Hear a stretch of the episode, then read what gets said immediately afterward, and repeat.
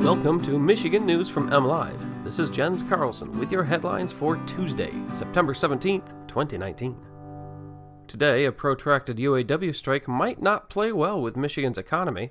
A former state lawmaker is sentenced, and the why behind the world's largest ball of lint. More than 14,000 General Motors workers in Michigan went on strike Monday, and they suddenly stopped earning a paycheck. That loss of income has the potential to cause a painful chain of reaction around the state. The longer hourly GM workers remain on strike, the more effect it will have on the state economy, from auto manufacturing suppliers to restaurants and retailers. Strike assistance pay is available to United Auto Worker members after the 15th day of a strike. However, it's not much to live on. Weekly strike pay is $250, which doesn't leave much, if any, for discretionary spending. While some economists are downplaying the effect the strike will have on the national economy, there is greater risk here in Michigan. Earlier this month, LendingTree Inc. had already ranked Michigan as having the highest risk of any state in the nation for a recession. Former state lawmaker Todd Courser yesterday was sentenced to 12 months probation. The Lapeer County Circuit Court ruling stems from the 2015 criminal case involving his extramarital affair with another legislator.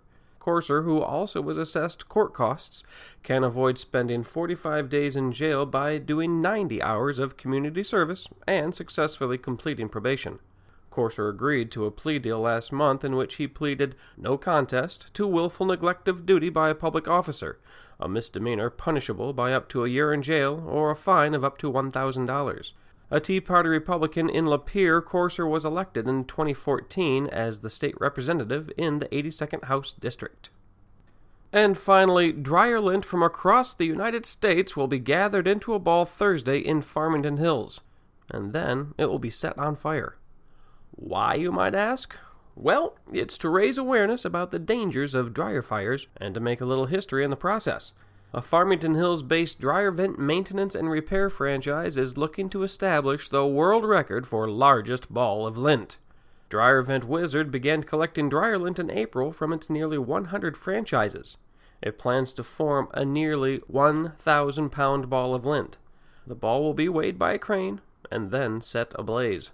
Thankfully, the Farmington Hills Fire Department plans to be on site to make sure this ball of flames doesn't roll away. More on these stories and other headlines from across the state, head on over to mlive.com. A special shout out today to the city of Marshall. At one point, it was going to be our state capital, but now it is the star of our latest edition of Michigan's Best Day. You can see all there is to do in a day in lovely Marshall, Michigan at mlive.com slash Michigan's Best. That'll do it for today. Thanks for listening, everybody, and good luck out there.